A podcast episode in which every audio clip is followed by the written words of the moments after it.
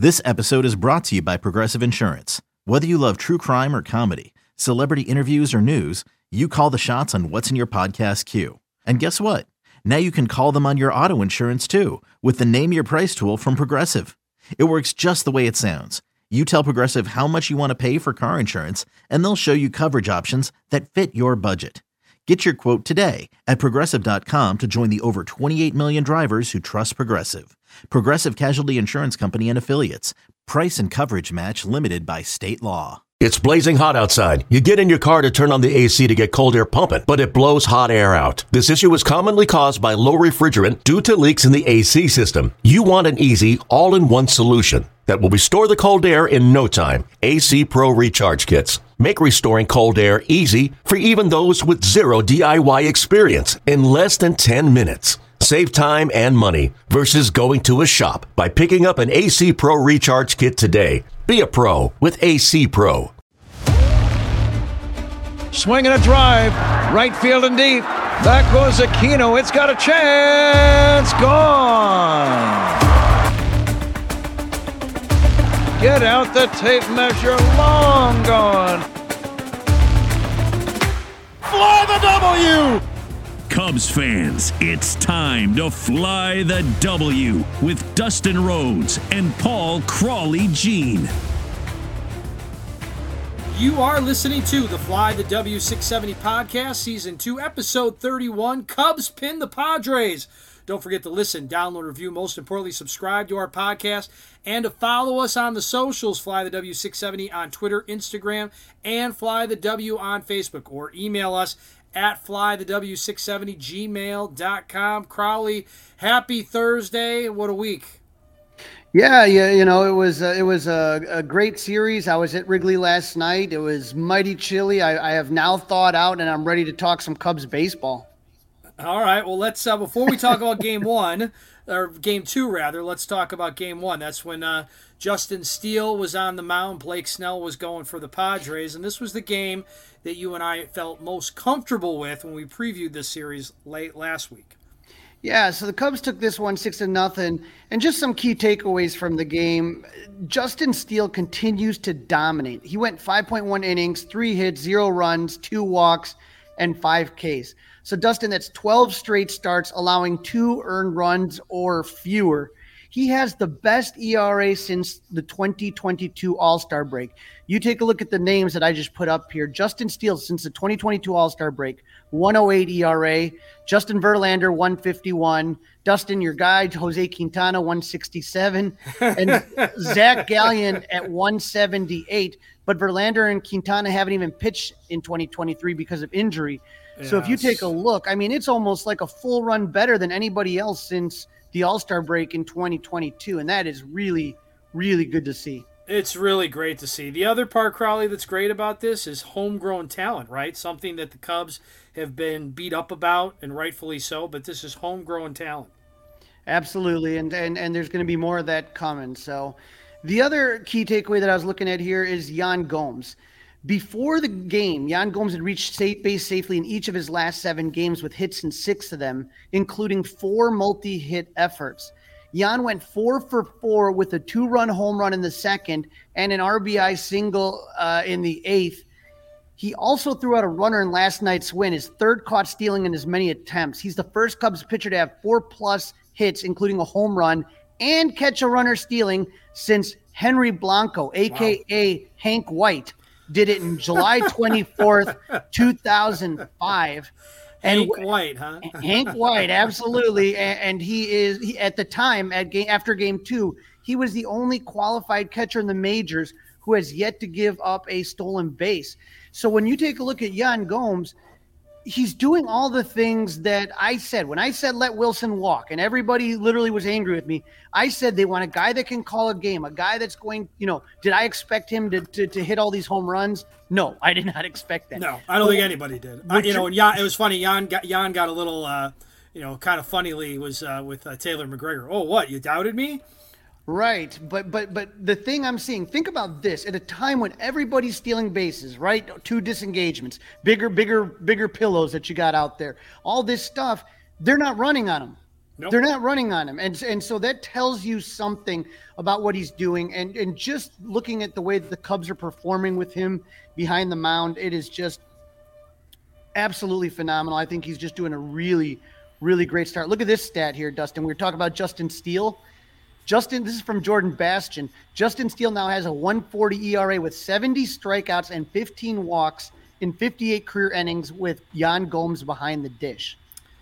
That's that seems like a connection right there, right? That that seems that seems like a connection. I, you know, going back to really quickly, and we had uh, Ron Coomer on today with the uh, Mully and Haugh show instead of Friday this week because of the uh, NFL draft. This little story that's going on in, in sports, Crawly. I know you're not Haven't concerned heard. about it, um, but Coomer's ready to move off. Coomer's done talking about Wilson Contreras. Oh. Wishes him no disrespect, but he's like that, that that ship has sailed. That ship has moved along. But I don't think any of the Cubs pitchers went to bat, pun intended, for Wilson Contreras when management was trying to decide what to or not to do with him.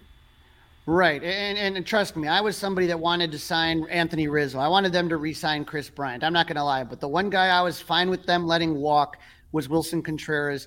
And in, and again, it's a short sample size, but it's what I'm what I'm seeing out there.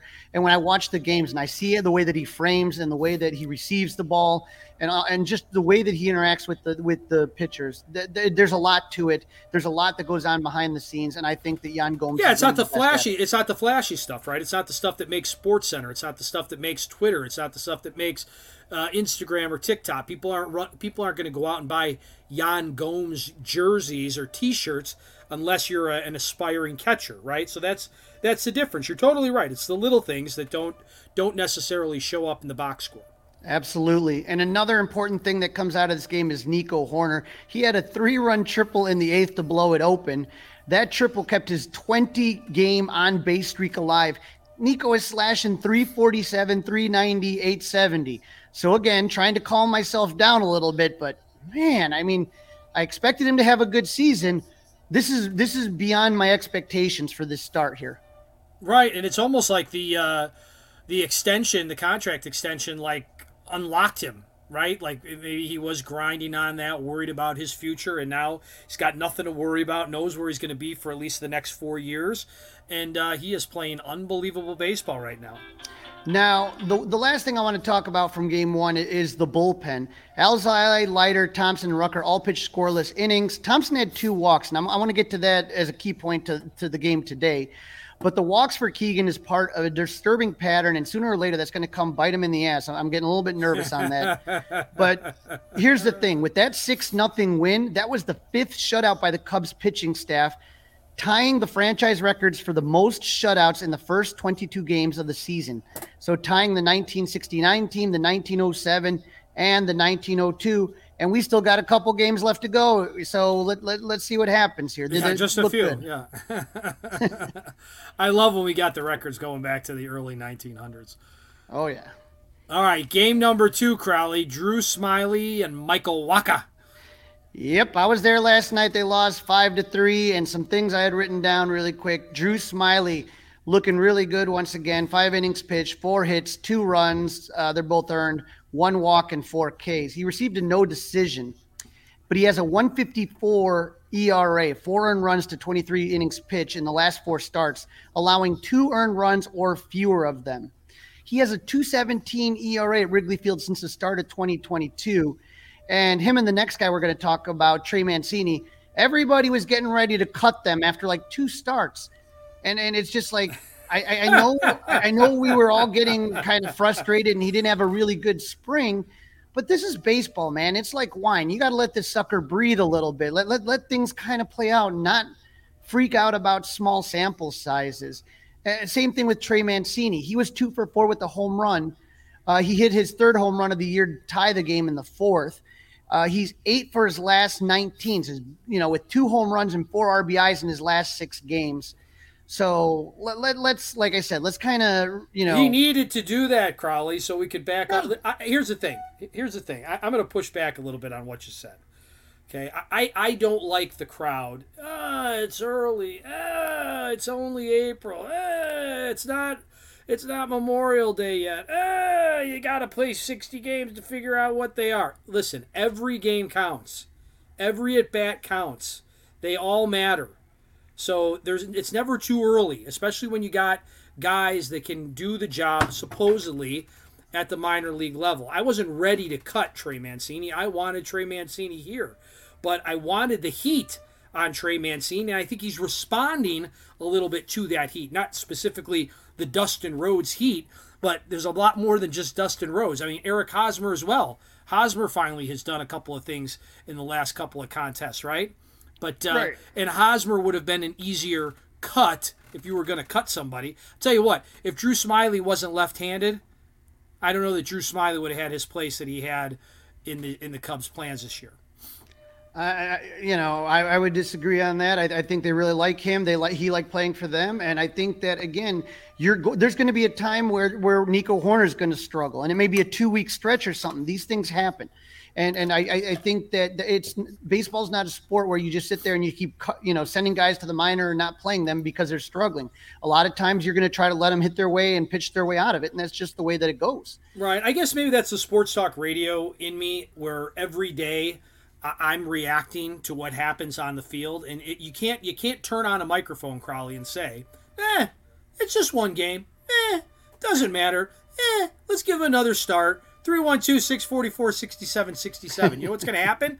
Nobody's going to call, Crawly. Nobody's going to text. Nobody's going to uh, respond. So it, it, it is our job. Like we're reviewing the entire, like we're previewing and recapping series. But on a day to day basis, I mean, if I'm investing now, it's less. If I'm investing two and a half to three hours a night watching the Cubs, listening to the Cubs, I have the right after I after I've watched it to have a reaction to it. Right, absolutely, 100. percent But again, in baseball, Patrick Wisdom a week and a half ago looked like the second coming of Babe Ruth. Sure. And now he's struggling. These these are just right. these are these are blips. Right. And, I, and, I, and I would praise him those days, and I'd give him a hard time the next. That's all. All right. Well, I mean that's like we'll do a we'll do a radio here. We'll do a uh, here we'll do a podcast on the Cubs after the 60th game, and then Crawly and I'll give you all the thoughts we have on the first 60 games. That doesn't work. I hear you. I hear you. And a, and a guy that's that doesn't have any heat on him. Nico kept that streak going. 21 games with an 21. RBI single in the fifth. Put the Cubs up three to two. He's had 11 RBIs in his last six games, and he's reached base safely in 22 of the 23 games he played. I will say I did have some frustrations with that loss. I thought they could have done better against Michael Wacha. You know, Michael Wacha is nothing anymore. He he got you know they got three runs on four hits, one walk, and five Ks, and then Nick Martinez completely shut them down. Uh, after that, uh, able to get three innings, and he gave up three hits, no runs, two Ks. I thought Bob Melvin did a great job letting him work through the lineup one time. And on the flip side, I thought that Dave Ross was really quick to pull Alzolay just to kind of let the readers kind of know what was going on in this situation. He comes in for Smyly. Uh, he gave up a double, quote unquote, hashtag sarcastically to Manny Machado on a ball that half lost in the lights. But then he gets out Xander Bogaerts, Nelson Cruz, and Jake Cronenworth to end the inning without a threat. Then in the seventh, Ha-Seong Kim, who had a great game, he went two for three at the walk, two runs, and two stolen bases. He hits a weak single, like like like it was a 70 mile per hour off the bat in front of Suzuki. And then Bob Melvin brings in a lefty, Trent Grisham, to pinch hit for Nola. Now, look, I know Alzolay is not great against lefties, but this is Trent Grisham is not Bryce Harper. You know what I mean? I mean, I, he's not, on the team because he's a lefty. I mean, every everybody these lefties are so damn lucky they're lefty, half of them. Right. So Ross pulls him, but here's the thing: like the next three, four batters are all righties, and so he pulls them for Brandon Hughes. And then here's the issue: if he either if he would have gotten even even if he would have gotten Brandon Hughes on, you would have had a runner at first, one out, and you would have had to face a bunch of righties like Jose Azocar and Fernando Tatis Jr. Okay but so I would have rather had left Hughes. I would have rather left Alzolay in there, and then whatever happens to that batter, you know, then he has two more righties to face, and he was looking really, really good. Instead, Brandon Hughes, who's supposed to get the lefty out, walks him, and now he has to face two more batters. Jose Azocar bunts to put runners at second and third, and Fernando Tatis hits a single, and so you know now all of a sudden you got a tie game and then or I'm sorry, you, you they now all of a sudden the lead, yep. they took the lead, and then to make matters worse, Ross calls on Julian Merryweather with a 4 3 lead in the ninth to pitch with his 838 ERA. And then that combination of Kim and Tatis Jr. scratch out another run. It's 5 3, and the Cubs needed two runs instead of one to tie in the ninth. I just wasn't happy, and I that thought insurance that insurance run was that insurance run was huge. I totally agree with you, but this is what I'm talking about as far as like diagnosing and breaking down what we're seeing. Right? Um, he took out. I agree. He took out Alzolay too early, and then it was almost like he was genuflecting David Ross with Julian Merryweather. I, I like I said, I don't. I think you know, sometimes what managers will do when a guy's struggling like Merryweather is, is let them go into less high leverage situations. Right. No leverage there, right? But it, it, you know, I think and, the players around the rest of the team feel like, all right, this one's over. We, we get, we're giving it away. To me, like a four-three game, Cubs have shown they've been able to come back numerous Absolutely times. Absolutely, they have. And they actually had what they had the and and they, they had, had two guys on run, yeah, right. at first base. So I think that was just kind of just some poor bullpen decisions. But hey, you know what do I know? But uh, so that evens the series at one. It takes us to game three. Hayden Wesneski versus Seth Lugo. It's a couple key takeaways. The Cubs win the game five to two, and they, they take two at three from the Padres. Here's what I had written down here. I thought Wesneski did not have his best stuff. He was kind of behind the hitters a lot, but I thought he grinded, man. I thought he grinded through that start. Five inning pitch, four hits, one run, one walk, three Ks, and one homer to Manny Machado, which I'm just going to tip the hat. You're not going to get mad giving up a homer to Manny Machado. You know what I mean? No. And before that game started, I had Pat and Ron on the radio, and they were they were predicting a high scoring game, setting that saying that any right handed hitter basically put the bat on the ball in the air and it was going to get out of there. So uh, kudos to everybody. You know, kudos to Wesneski for what he did. Well, here's the thing though, and this is kind of goes back to my point from the other night. Last night, the wind was a crosswind, so it was blowing really hard in from right but if you could kind of get it towards the scoreboard that on left field, especially if you're a righty, right? You get it up into that scoreboard. There was like a jet stream that you could hit, and Mancini's ball last night did that. He got it right in between the scoreboard and the foul pole, and it just took off. But even then, it pushes it left, and a couple balls went left of the foul pole. And it was the same thing tonight. Is that if you were a right, if you were a left-handed bat and you were trying to hit it to right field, the wind was crossing so much that it just pushed the balls down a lot and that happened even more today. So again, you get it in that jet stream to left even today with the stronger wind. That's what you could do, and you could see there. So, you know, uh, uh I love the fact in this game that the Cubs continue. You know, you had back-to-back jacks by Hoerner and Velazquez. So I thought that was great. But the other thing, Hosmer, thought, Hosmer and Velazquez, or Hosmer and Velazquez. And the other one that I thought was a really important thing is that they were able to add and tack on runs. Tucker Barnhart, they lucked out. This was a great play by Nick Madrigal. The center fielder, Trent Grisham, loses a ball in the sun, two outs. Madrigal is running his butt off and scores on that. Great, great base running by Nick Madrigal. Not so great by Tucker Barnhart. He ended up at first. You know, he should have been at second on that. So just kind of to keep, but he's a catcher. We'll give him a break. Ian Happ added Ian Happ added on to that. And how about Dansby Swanson with his first home run of the season? Yes. After going 0 for 17, he hits a home run. So absolutely great job. And so I was I was happy that they added runs. I will put one thing that kind of irritates me a little bit. The bullpen, too many walks today, man. You just can't do that. And like you were talking about, on a day when a wind is blowing out and you got a lead, you know, Pat loves to say, no lead is safe, right? No lead is safe, right? And you can't sit there. You got Michael Fulmer, he gave up a walk. You had Mark Leiter Jr., he gave up a walk. Keegan Thompson gave up a walk and a hit. So now you got two guys on base, right? Anything in the air to, to left field, that's three runs right there. Boxberger gave up a walk. He was able to get a double play, but too many walks, especially when the wind's blowing out. You can't do that. Yeah. So the Cubs, Crowley, are now 14 and 10 and uh, take another series uh, you got the standings up here on the screen, and uh, Cubs, uh, you know, a little over 500, almost 600 ball. Milwaukee keeps winning. And how about the red hot Pittsburgh Pirates? 18 and 8, 9 and 1 in their last 10 games. They were putting a beating on the Dodgers. Milwaukee, go take a look at their lineup. I invite people to take a look at their lineup and tell me how the hell they're doing this. I don't know. and then, you know, Cincinnati is now on a three game winning streak. They're starting to do a little bit better again. They're behind the Cubs at 10 and 15. But St. Louis Nine and 16. They've lost seven out of their last 10. They're on a three game losing streak, Dustin. I can't have but uh, giggle and smile on this. Yeah, their uh, their their TV studio analysts warning people not to go into uh, any tall buildings in St. Louis, and uh, yeah, all kinds of craziness going on in uh, St. Louis. They sent their like best prospect that they had up. They sent him back down to the minors. The manager does not seem to have any control of the clubhouse. So uh, that is something that is very exciting to talk about. Absolutely. All right, couple little injury uh, nuggets, Crawley. Yeah, we know we knew that Cody Bellinger was going to be leaving soon. He was put on the paternity list on Tuesday, and Nelson Velazquez was recalled from Iowa. So Nelly doing great again. He's doing the most with his opportunities.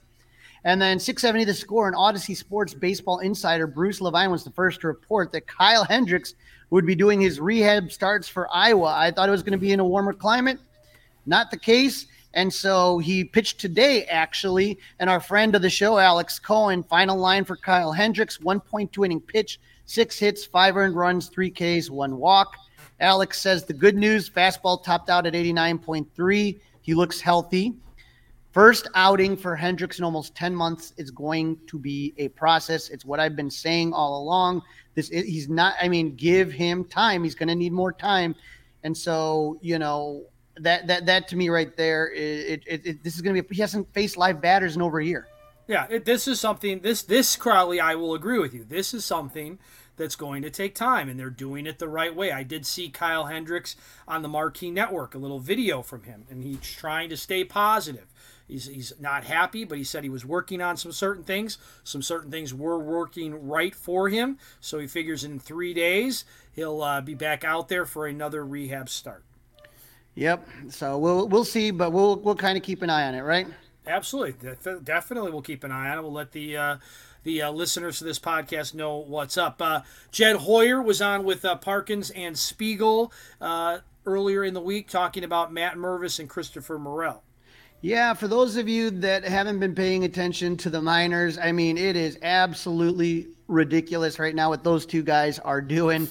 Uh, right now, Christopher Morel is his uh, slash line right now is 321, 470, or I'm sorry, 430, 744. He has 10 home runs in 21 games. He literally is almost hitting a home run every other game. He's got seven doubles and a triple. Again, the strikeouts are still up there at 28, right? That, that that is a lot of strikeouts in 20 games, but very very impressive. And then when you take a look at Matt Mervis, and that's the position, like I said, with Eric Hosmer, that you can really kind of you scratch your chin and think about that this is someone that could help immediately and have everyday at bats without having to juggle anything. You could literally have him either hitting uh, playing first base or pinch hitting every day. But in 21 games for Matt Mervis, less home runs. He has seven home runs, 23 RBIs, four doubles, and he's slashing 294, 409, 591.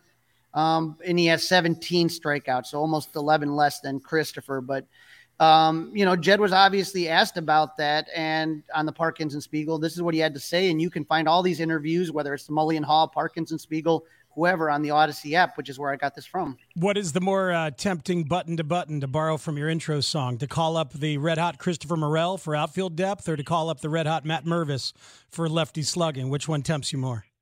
I mean, they're great. They're both, uh, you know, good problems to have. And so, as you would say, like they're both uh, playing exceptionally well. They're both really good players. They're both going to impact the Cubs a lot this summer. And you know, certainly, like I said, we're obviously paying attention to what's going on there.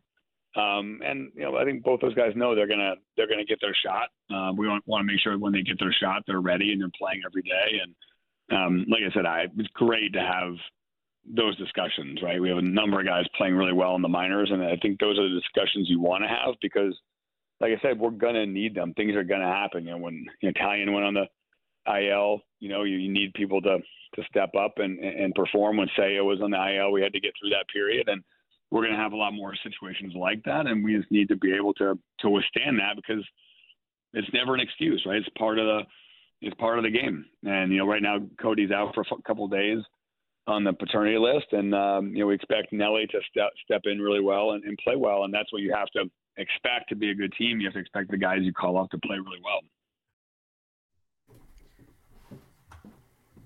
And Velazquez has played really well. I thought that they maybe could have given Christopher Morel a little carrot, if you will, because of how well he's been playing. But hey, they picked Velazquez again, and he has been delivering.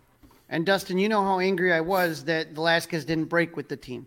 That right. was as far instead of Mastrobuoni. So you know, Jed, Jed again, he he made it very clear he wants these guys playing every day and having every day at bats. And to me, Matt Mervis is the guy that fits that description. That can come up and you don't have to juggle anything. You don't have to give days off to anybody. He literally can be there day one. If you cut Hosmer, no big loss. And then eventually, if you wanted to, let's say Mervis starts struggling and you want to bring him down you can have Wisdom, you know, kind of go back and forth playing first, and you could have Morel at third if Morel's still being hot.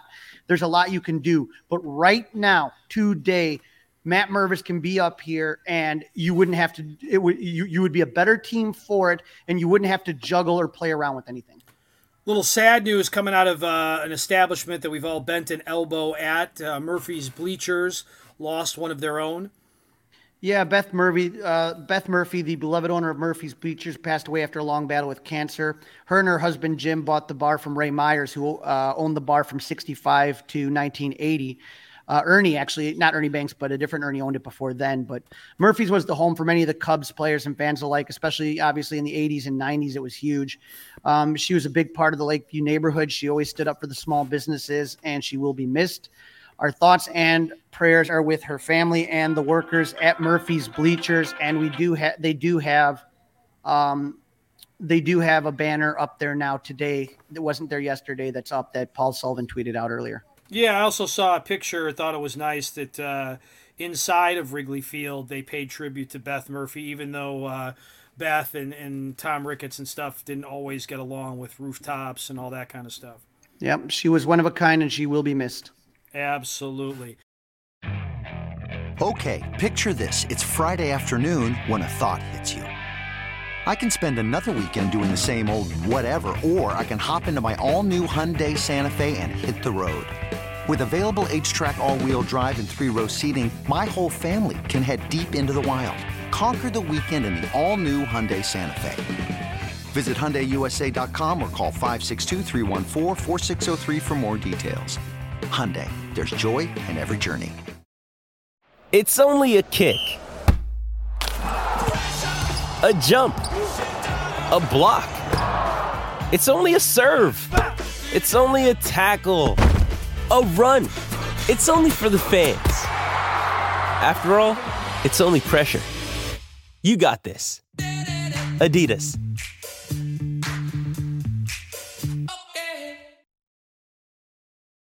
You are listening to season two, episode 31 Cubs pin the Padres. In this segment, Crowley continues an interview with Mick Gillispie, the play by play announcer for the Tennessee Smokies. Here's part two.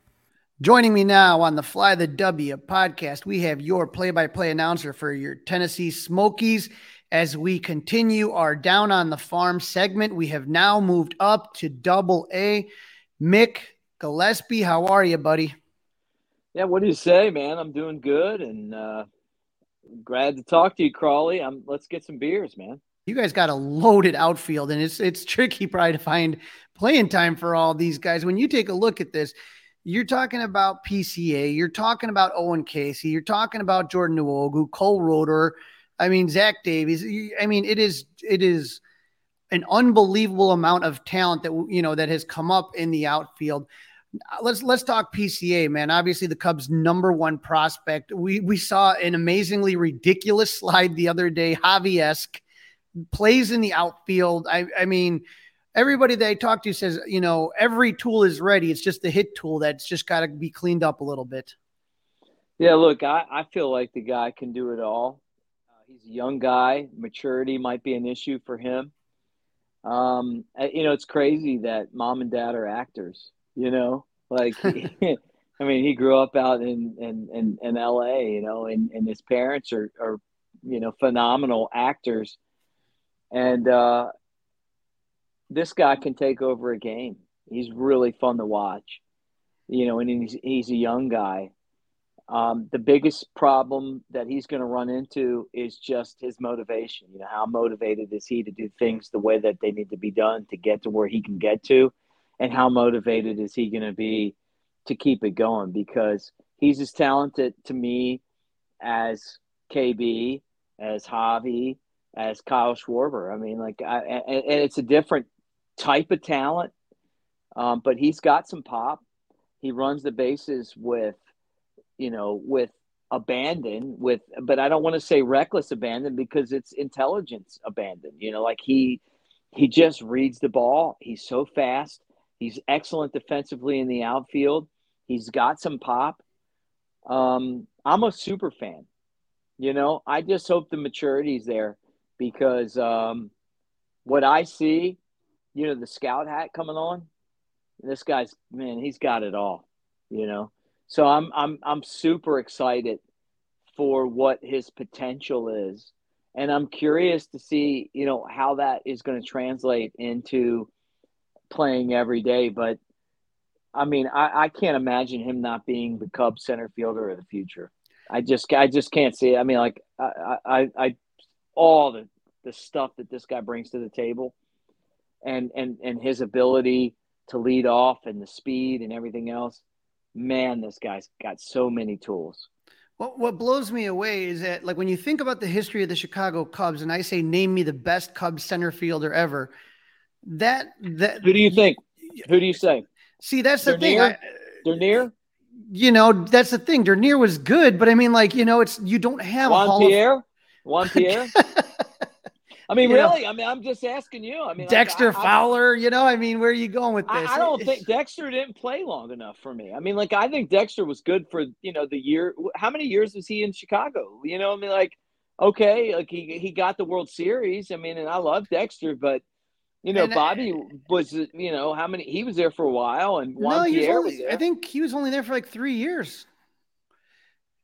He came over, he came over right around 84, 84, 85, 86, like three years. And, and, and again, like, you know, his prime years were a little bit before that. So that's where, that's my point, I guess, is that when you look at these center field, like the Cubs have a very weak history in that position. And that's where I know. PCA kind of gets me excited because I don't want converted second baseman or like people like put Chris Morel in center. And I'm like, no, guys, like just looking at Cody Bellinger and what he's done and just watching this guy glide. I was in the bleachers the other day and I'm like, oh my God, he is right there. Like I watched the ball off the bat, and the next thing I know, Bellinger's right there. That's just you Yeah. can't teach that, man. No. You, can't, you can't teach look, it. Either you do it or you I don't. I think, I you know, I and, and I got a lot of crap on social because you know I, I'm not about trying to pay some of these guys a ton of money when I don't really believe that they're total difference making type of players. But the Cody Bellinger deal for the Cubs to me felt really good because this guy's got nothing but potential, you know, and he's an MVP. I mean, he, he's a guy who could be the difference if the Cubs make the playoffs this year. He's that type of guy. Plus, he's playing, you know, for his contract right now. I mean, we saw the best of Joc Pederson before trading him to the Braves, and and he helped them win the World Series. You know, kind of different but the same. You know, like a guy who's really out to prove something. Cody Bellinger's better than Joc Pederson, and I get it, man. Like seeing him in center field and what he can do and all that stuff. But Pete Crow Armstrong isn't Bellinger. Pete Crow Armstrong's like your prototypical, like gold glove. I'm off the balls in the gap. I'm making the diving plays. I'm leading off. You know, I'm getting on base. I'm stealing bases type guy. Um, I, I love Nico at the leadoff spot, but I could slide him down to number two and have, uh, you know, uh, PCA bat, leading off, and I think it would be a damn good lineup, man. I mean, like moving forward, I, I, I, I'm just curious to see how hungry, you know, Pete Crow Armstrong is. Um, you know, once he gets there, because he's going to get there to be the best that he can possibly be. Uh, because I mean, I, I really feel like, like you said, you look at the Cubs and their history. I mean, we've been fans a long time. There really hasn't been that like guy, nope. field leadoff type dude. He's that guy. He could be. That's what I'm thinking. And, and when you talk about the maturity, you know, I think people forget he's 21, and even younger than that is Owen Caissie, who's, you know, you look at that guy, lefty, 20 years old. He just played for Team Canada and, and had a good run. He's another guy that has a lot of people really excited. It, it's hard to believe that these kids are all so young. You know what I mean? Yeah, I mean, he doesn't jump off the page like Pete Crow Armstrong, but you're talking about great arm, right fielder, power, uh, drives and runs. I, I, see him developing uh, at a little slower uh, rate but you know it's a different position too. You know right. because he's he, he's expected to hit home runs and drive in men and all that stuff, and I, I definitely could see that happening. I mean, he's got the frame. He hasn't even grown into it yet. You know, like he's a guy. He's like still a kid, um, but he's got a really good eye. Um, he's another player that I, I would circle. You know, I, I don't put him on the same level as PCA yet, but at the same time, you know, like I could definitely see him being someone who is um, just a cornerstone for the Cubs in the future. Okay, I'm saving the best for last because I look at Save your it. starting rotation.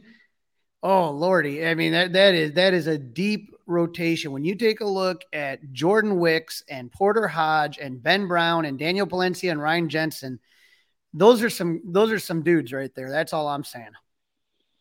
Yeah, I mean, let's start with Ben Brown. He was traded by the Phillies to the Cubs at the deadline last year for um, you know Robertson, and and uh, he's been so good, man. He's second in the league in earn run average. He's big and lanky, and uh, throws strikes and attacks hitters. Um, he's uh, probably the first guy I would imagine from this team to get promoted. Um, and so, you know, there's a lot of excitement around him. Uh, Jordan Wicks is still young, and I think he still has a lot of developing to do, but he's a left hander who um, disguises the ball really well. Like, it's hard for batters to pick up what he's bringing to the plate. And he's another guy that's going to be in the big leagues no doubt about it to me. Like, and, and it's probably going to be sooner than later. I mean, I feel like he's kind of like right there. You know, for him, it's just like being consistent in the strike zone. But you know, the the left-handed delivery and what he brings to the table, and the fact that he's a prospect. Talk to him today. He's a really good guy. On top of it all, so you know, he's another guy. Uh, I feel like Palencia's got some work to do in this league, but you know, there's no doubt about it. You can't put aside the success that he's had, and um, you know, and Ryan Jensen is someone that I feel like could really be an asset out of the Cubs bullpen. Um, I'm not ready to give up on him as a starter. Uh, the biggest thing is he's just he's got first off he he's a really good athlete like he's just built like a guy I don't think is going to get hurt a lot. He's just got a thick build. You know, he's not very tall, but he's got big hands and big arms, and he's just he can throw. You know, like he's a thrower. And and it, all it is for him is just, and he's got a ton of movement. It's just like, look, if you can just repeat your delivery, just repeat it. You know, just right. keep on repeating your delivery. This guy's this guy could really be an asset for the Cubs. And and if he and if he got really good at it, he could be a starter and maybe not he'd be a reliever. But I, I just I like him a lot too. You know, I, I just do. I mean, I really like him. And, and like I said, Porter Hodge, you know, hopefully he can have some success. And then I, and we didn't even mention DJ Herz. Out. Yeah. DJ Herz, yeah. who's on the seven day IL. Are there any relievers that you've kind of said, um, you're looking at that stuff and kind of kind of draws your attention there, Mick? Well, look, Cayne Ueckert, who's dealt with some injuries, but I mean, he he's got big league stuff, you know, and and uh, I'm I'm honestly I'm kind of surprised that he's back here because it was a couple years ago that that he was so good, but um, you know, he's a guy that I would circle and say, hey, you know, get healthy and and get back. And I feel like the Cubs have done a, a really good job of developing the the relief pitcher, and um, I, I think that that's going to be a strength for the big league club, uh, and it already is. I mean, I think it's going to continue to be. Yeah, those, arms are coming. Now, Mick, for people that have not been to Smoky Stadium, tell tell the listeners why they should come visit visit. Uh, you know, go come down to Tennessee to Kodak, Tennessee, and, and visit the Tennessee Smokies. Since 2007, the uh, Smokies have been the Cubs Double A affiliate, and uh, and I, I think that anyone that's watching would really enjoy. And and look, honestly, man, we've had a lot of people that have come down and spent their you know their vacation, hey, checking out some games. But it's a really laid back atmosphere. Uh, it's a great place to watch baseball. The uh, the prices are are excellent, and and one of the biggest things that the team tries to do is just making it a friendly uh, environment, man. Like it, it, we're trying to be the our moniker is America's friendliest ballpark, and we take that seriously. You know, like if you come down Crawly, we're going to take care of you. You know, if if, if you whoever you bring with you, we're going to be nice to you, man. Like we're we're just laid back. There's there's definitely you know kind of that that that you know southern hospitality that they try to have there you know, we just have a good time. I mean, it's it's a really I've I've been down here a long time and it's just a really fun atmosphere where we just try to be very inclusive and we try to try to be funny and and throw out that hospitality and um, I think if you came down you'd really enjoy it. I, I I'm going. I'm going to work on that, Mick, because I, I, it is my goal to get down to see the Smokies. It's my goal to hang out with you in your stomping grounds. Love and, it. And it is my goal to see this team that really, like I said, just just for any any of the prospect hounds out there, it's it. Like I said, 11 of the top 30 prospects. That's almost half the top prospects are sitting there in Tennessee. So if you're, I'm just encouraging any Cub fans. If you got an opportunity to get out this year, or, you, or you're planning a family vacation still really, really give it a, a, thought here because trust me, Tennessee's calling my name. I could tell you that much. I appreciate your time today, Mick, and I'm glad to hear you calling the games and and and keep keep doing what you're doing, man, because we love it up here. Hey, I, that's that's all I'm trying to do. Um, and you guys keep up the good work too, and and and everybody at the score, man. Great to see you.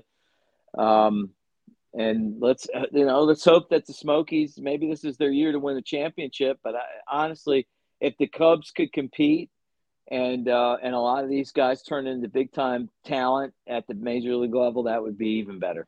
Sounds good, Mick. You take care and thanks again. Hey, anytime.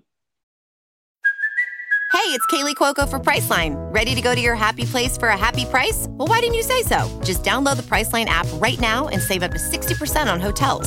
So, whether it's Cousin Kevin's Kazoo concert in Kansas City, go Kevin, or Becky's Bachelorette Bash in Bermuda, you never have to miss a trip ever again. So, download the Priceline app today. Your savings are waiting.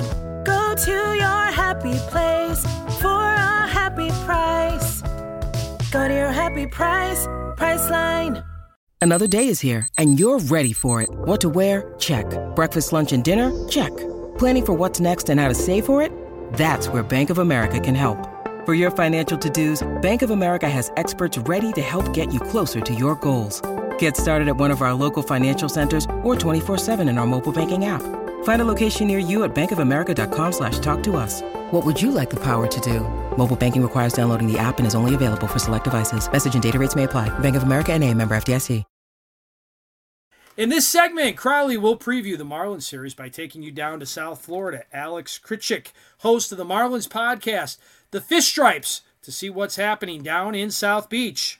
Joining me now on the Fly the W podcast, I am happy to welcome Alex Krutchik from the Marlins podcast, Fish Stripes. What is going on, Alex? How are you?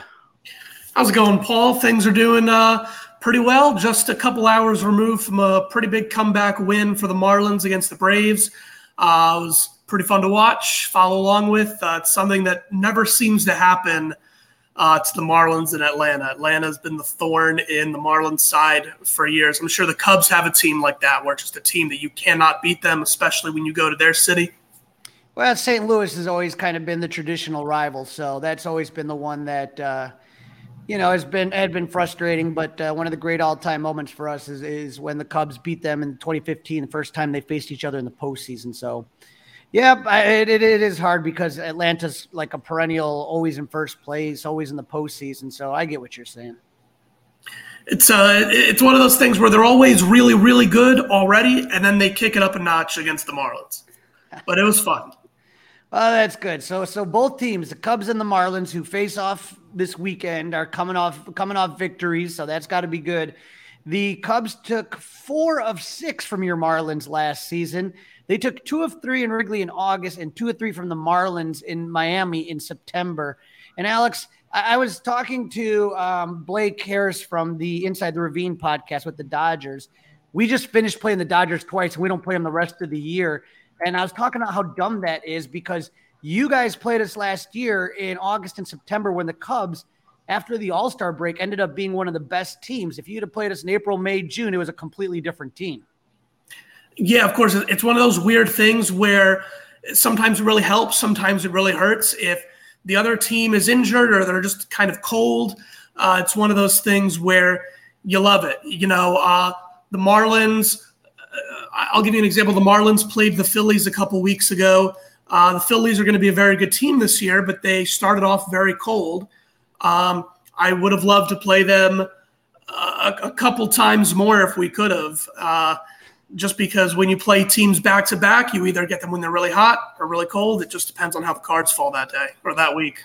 Yeah, and so last year you guys got us when we were we were in their hottest stretch. Yeah, that August September stretch was un- and September I mean, it, it, it looked like a completely different team. You wouldn't even have recognized that team from April and May.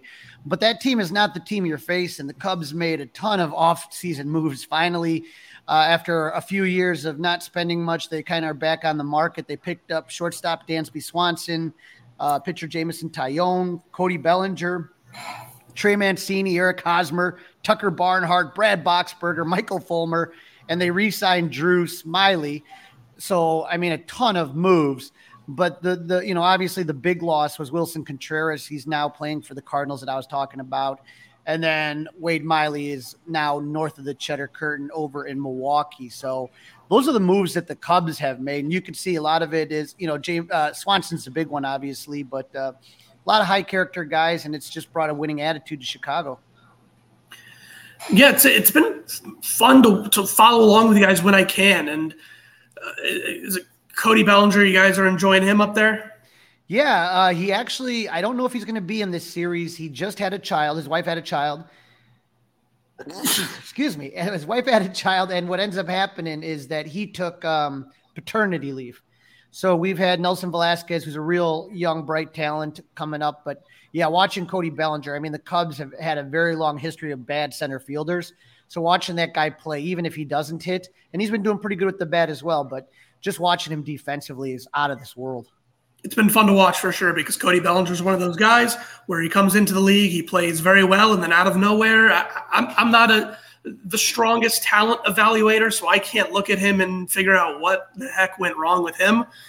But he just had such a dip in performance the last couple years, so it's fun to see that he's back to to at least semi close to where he could be. Well, that's the hope, and it's a one year prove it deal. So he's got a lot riding on this, and and for the Cubs, they kind of, you know, they, they took a gamble and they paid a big price. I mean, it's not. I mean, twenty million is, isn't anything to sneeze at, but based on his production the last couple of years, that's a pretty high salary for a guy that was struggling. So, you know, I think the deal worked out for everybody. So we'll see what happens, and hopefully he'll be back for the series. Yeah, of course, it, will be fun to watch him. Uh, it'll be fun to watch him down here in Miami if, if we could see him. So, what did Miami do this offseason to kind of change the team up a little bit? Uh, well, speaking of deals to work out for everybody, I'm going to start with Luis Arraez. Uh, he was, of course, the American League batting champ last year, and as of right now, he's in line to win it in the National League this year. Uh, he was uh, traded to Miami in January. Uh, the Marlins sent away pitcher Pablo Lopez, who now looks like a possible Cy Young candidate. I know it's only been a few starts, it's only April, but uh, working with what we have right now, he looks like a possible Cy Young candidate. We also sent away a, prospect hitter Jose Salas. Uh, Luis Arraez has been so impressive, not only because of obviously how well he's hitting, but Miami has not been historically good at hitting uh, under this current ownership group. Um, so many free agents and trade acquisitions and draft picks have come in and they just fall off. Uh, Luis Arraez is one of the only guys uh, that I could think of under Kim Ng, under Bruce Sherman, who has come in and actually exceeded expectations. Um, so let's take a look at some stats. Aside from opening weekend, when you know the stats are really wonky, even by April standards, his batting average peaked at uh, 537. Uh, his average has gone down uh, since then by virtue of the fact that no one can hit the ball more than 50% of the time over a long sample size. Uh, but he hasn't slowed down. He's still hot. Uh, he's got 10 hits in his last seven games, uh, and that includes one game where he went completely hitless. Um, he is a very throwback player. The only thing he's missing is a little bit of speed. He's not the fastest guy, but he just puts the ball in play. He's not a huge home run hitter uh, but he puts the ball in play and he gets on base. Uh, he's been bouncing around between the number one and the number three spot in the lineup uh, because, like I said, he's not a traditional leadoff hitter in the sense that he's not really fast. Uh, but at the number one and number three spot, he's been pretty productive uh, wherever he is.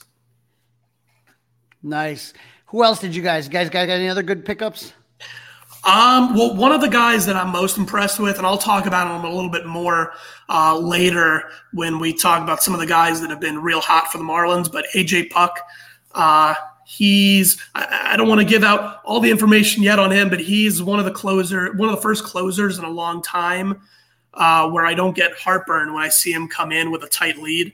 Uh, he's been so productive. He's been so trustworthy. Um, the, the, the only name I could think of AJ Ramos from you know the mid 2010 era uh, for the Marlins, but even he would let up you know a hit here, a walk there. It was a roller coaster with him. AJ Puk doesn't allow hits or walks so many times. He'll go one, two, three. Um, so that's been a great uh, acquisition. He was the one that the Marlins got from Oakland when uh, we sent away JJ Bleday.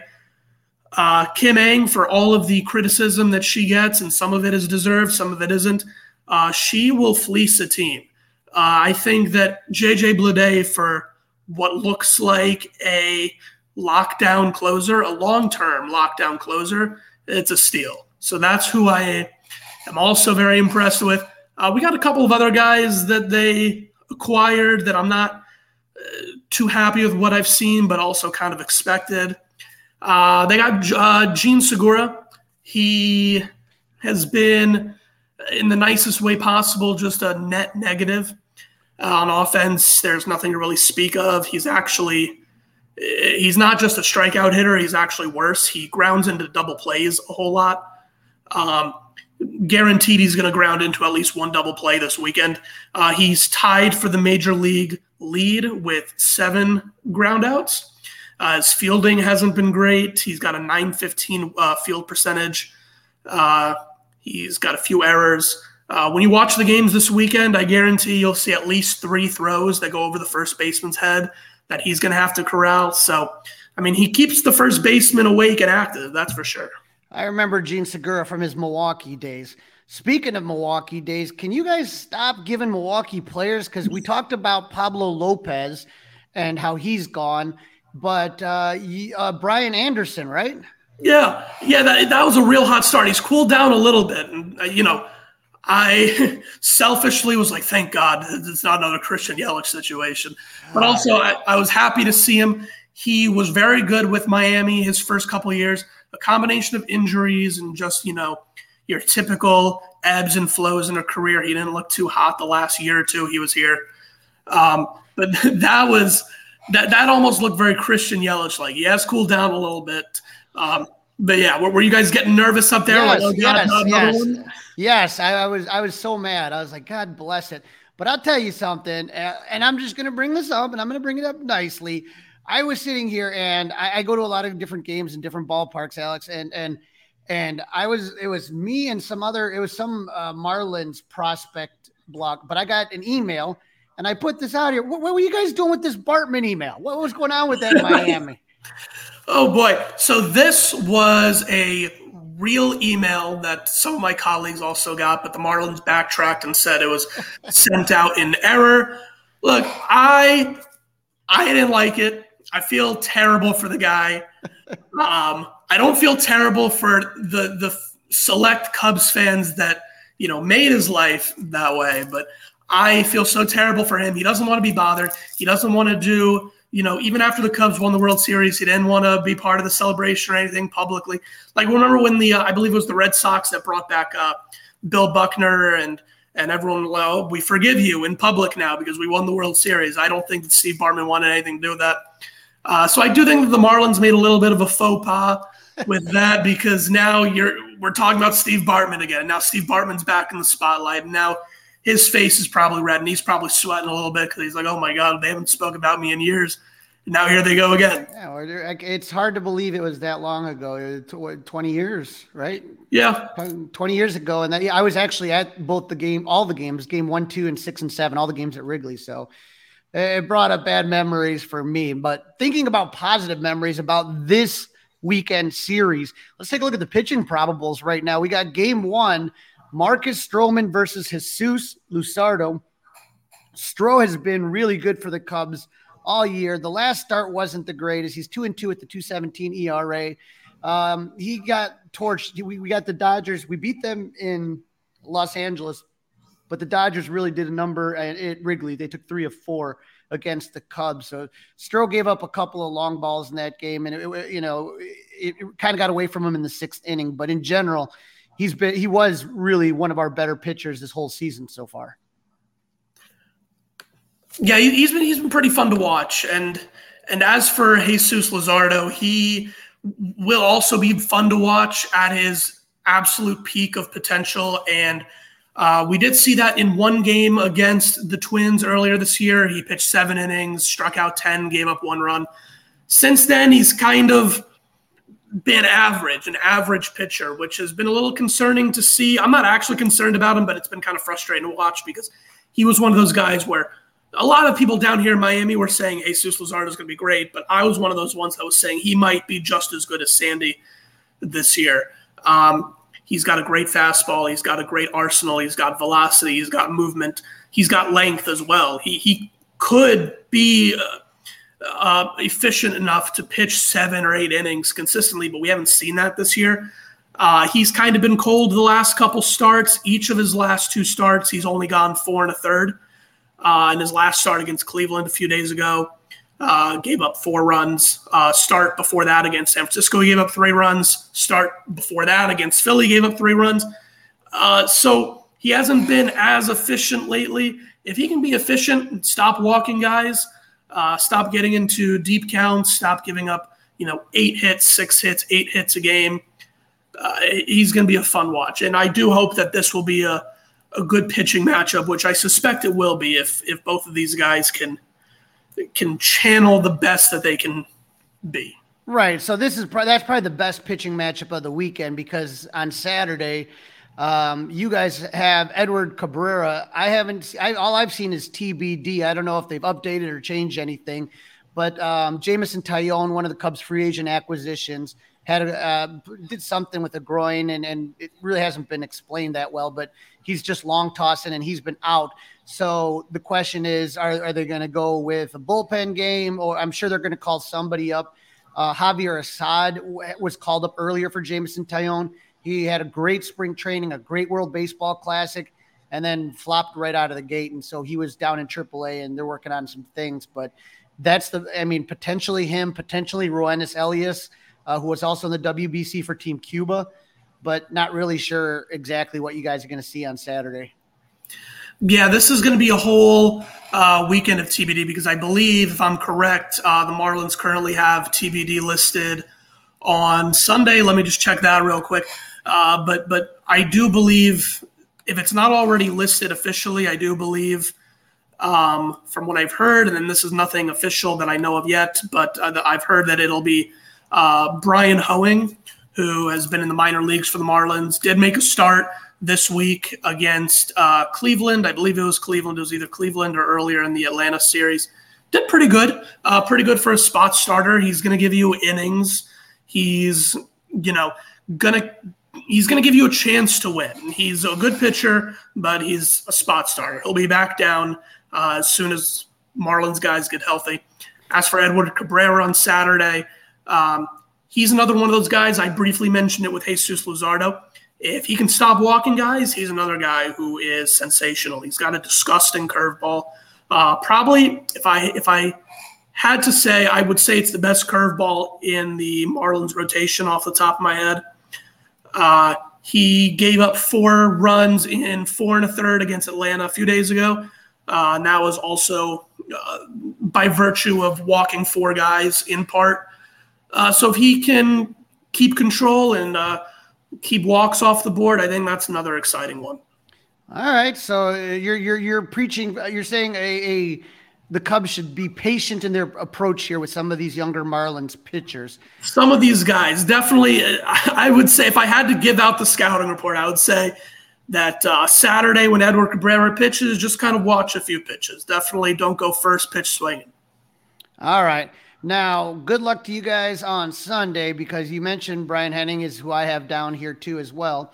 But he is going to take on the big lefty Justin Steele, 4 and 0 with a 119 ERA. Since the All Star game last year, he has the lowest ERA of any starter in baseball since the All Star break last year. So it has really just clicked in for him, and he has been.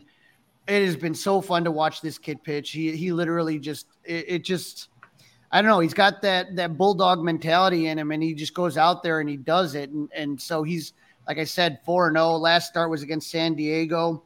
He didn't he didn't go six innings, so it's the first time in a while he hasn't had a quality start. But he went he went five point one innings and gave up three hits and no earned runs. So I mean, when you just go down the list, it's four hits, one run, you know, three hits, two runs. It's ever, you know, the first start was a little bit shaky of the year, but ever since then, he's just been on fire.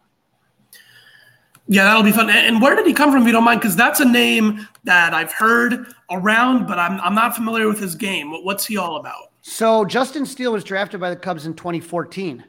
And then just a combination of different things, injuries, COVID, all this stuff.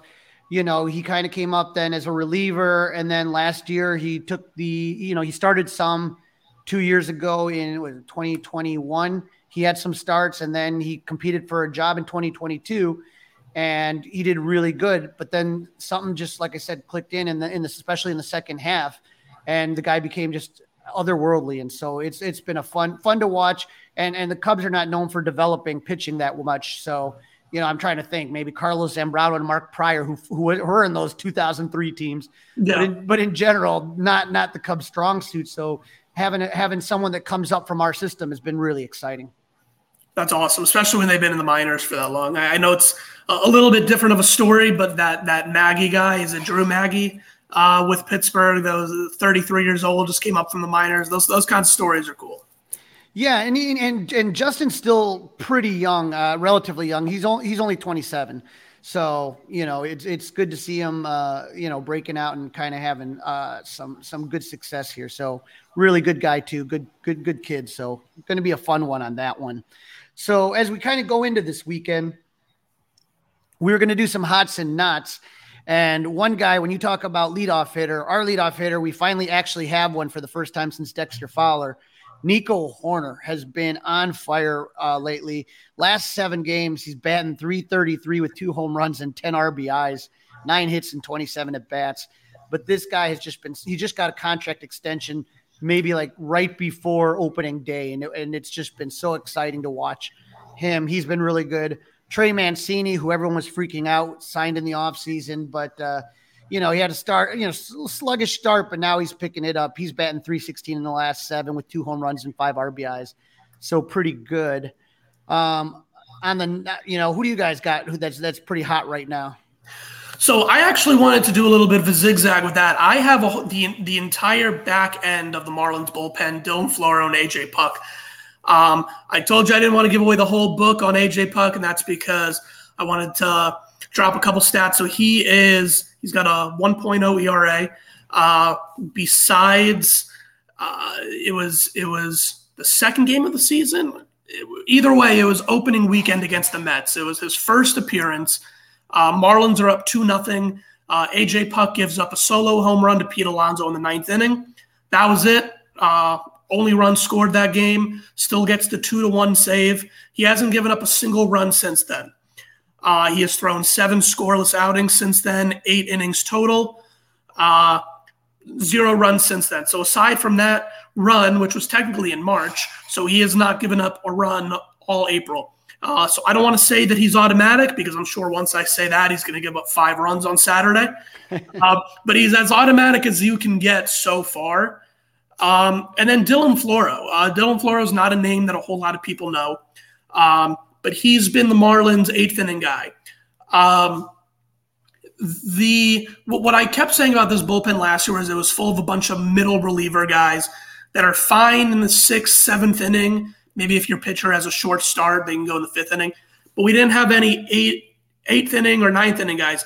Dylan Floro has been the perfect setup man so far. He's been their uh, eighth inning pitcher.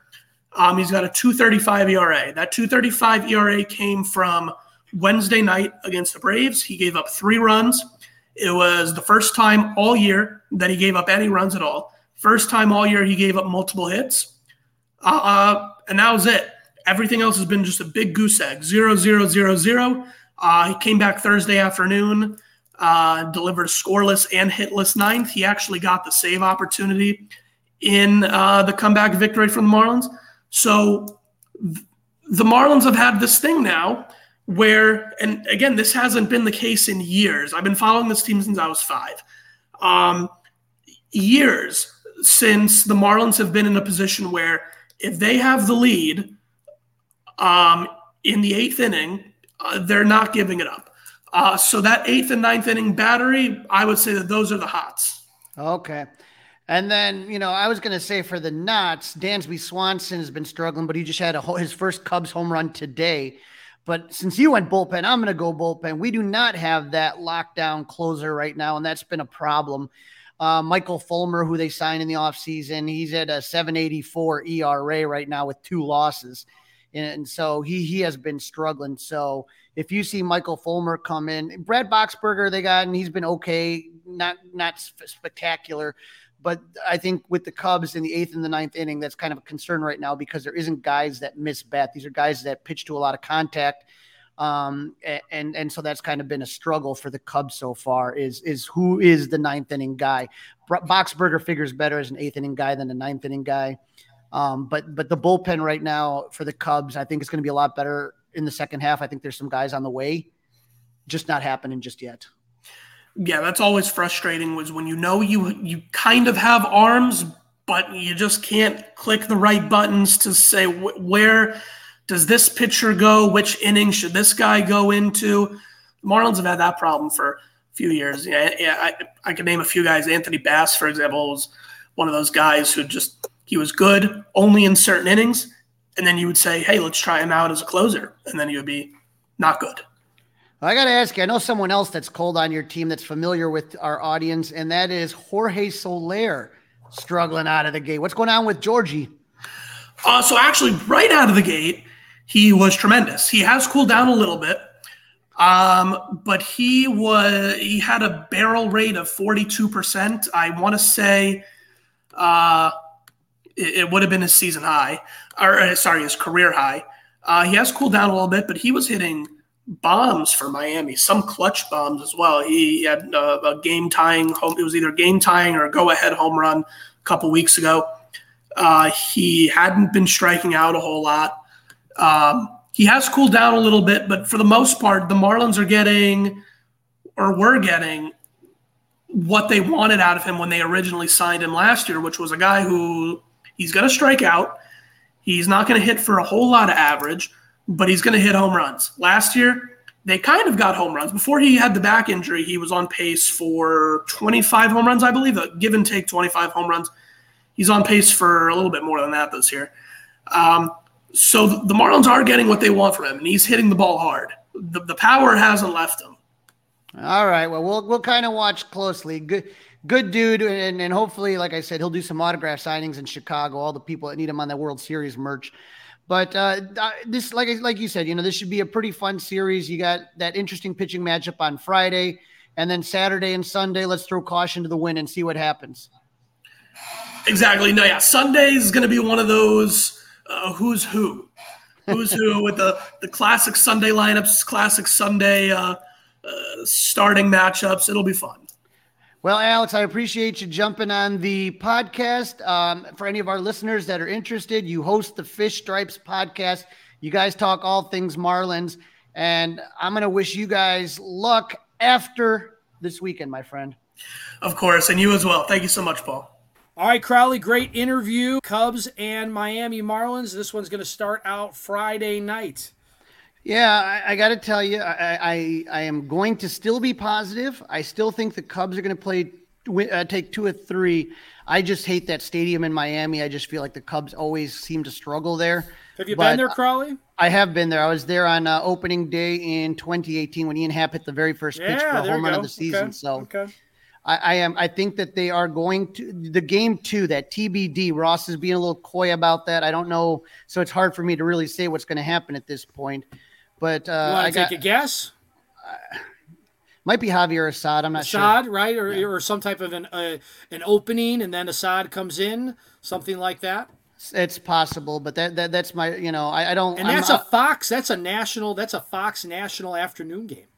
Right. So uh, that that Roenis Elias, if may, that matters, but right, Roenis Elias maybe or Javier Assad. So I I like Stroman and I like Justin Steele in Game Three for sure. So I think they're going to take two or three. Yep, this should be another series. The uh, Cubs will win absolutely, and uh, we don't really have to do much predicting there. We're in agreement. Two out of three four are Cubbies. That's a wrap. Don't forget to listen, download, review, and subscribe to the Fly the W podcast. Follow us on all the socials. Follow us on the Fly the W Facebook page, Fly the W on 670, Instagram, and of course, email us flythew670 gmail.com and now you can watch us on youtube by subscribing to this fly the 670 score on the youtube channel crawly have a great weekend. Enjoy the games. Um, good thing they're probably not playing here in chicago because the rain is supposedly coming heavy on saturday and sunday. So the cubs games will happen. You can listen to pat and ron or watch them on tv and enjoy yourself. The cubs are taking their talents to south beach. Go cubs! It's all over